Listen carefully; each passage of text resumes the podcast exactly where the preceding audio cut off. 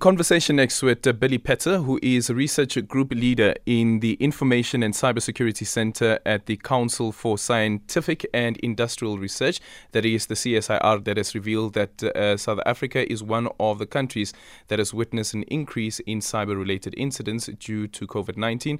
According to the Council, one of the reasons for this increase is the cyber attacks since the pandemic, is that uh, many people have moved away from more secure offices and networks to working from home where there was less security. Billy, good afternoon, and thank you so much for making time for us. So, what are the stats telling us? Uh, good afternoon, Aldrin, and um, thank you so much for having me. It's great being here. Um, so, unfortunately, the stats at the moment aren't looking great for us. Um, South Africa is currently ranked sixth in the world in terms of cybercrime density. Um, that means, in terms of per capita, people per 100 people, um, we land sixth in the world in terms of uh, how many people fall for cybercrime currently. And why do we see this happen even though we have uh, POPIA? So it's it's quite a complex thing. Um, I think, as you mentioned, the whole move to working from home during COVID had a big impact. Um, organizations typically invest a lot in security infrastructure. So if you're in the office, you have uh, various layers of security mm. and that you can sit behind and be protected by. Um, but you're working from home, you have none of that. So um, people found themselves working from home, accessing corporate uh, information from corporate machines, but via the public internet. Um, so companies had to kind of scramble to extend security to the home uh, through things like VPN.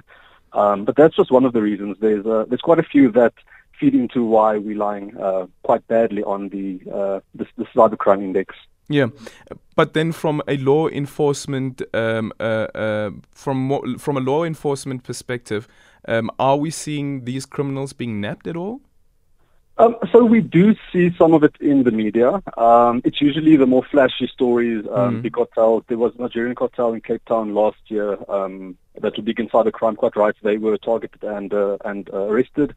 But in general, it's quite difficult to identify who the perpetrators are and then uh, target them and then arrest them. Um, so that's kind of the difficult thing is it's it, it's often a anonymous or faceless crime. Yeah, because it's there, there's of course the um, the cyber attacks when you when the the focus being on um, the workplace or a person working from home, but then there's the individual as well who has also uh, become more vulnerable to these cyber attacks, and also considering all of um, these sometimes phishing links that you get. Yes, 100%. Um, I think especially in South Africa, we have a um, quite a large density of people using cell phones, accessing the internet, um, but they don't have formal training on uh, technology, um, you know, which means that they are usually more likely to click on links or um, open attachments that they shouldn't, um, usually just because they don't have the training and awareness that, that some other people might have access to. So what's your advice to our listeners today?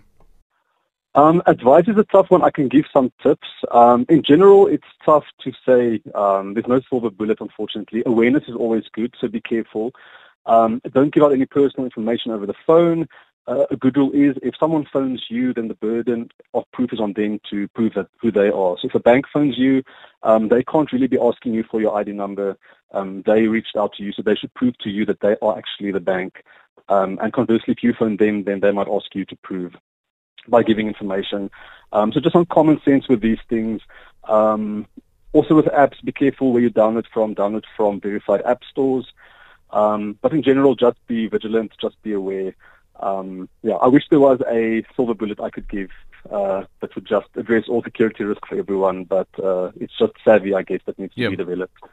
Thank you so much for that, Billy Petzer, there, research group leader in the Information and Cybersecurity Center at the Council for Scientific and Industrial Research.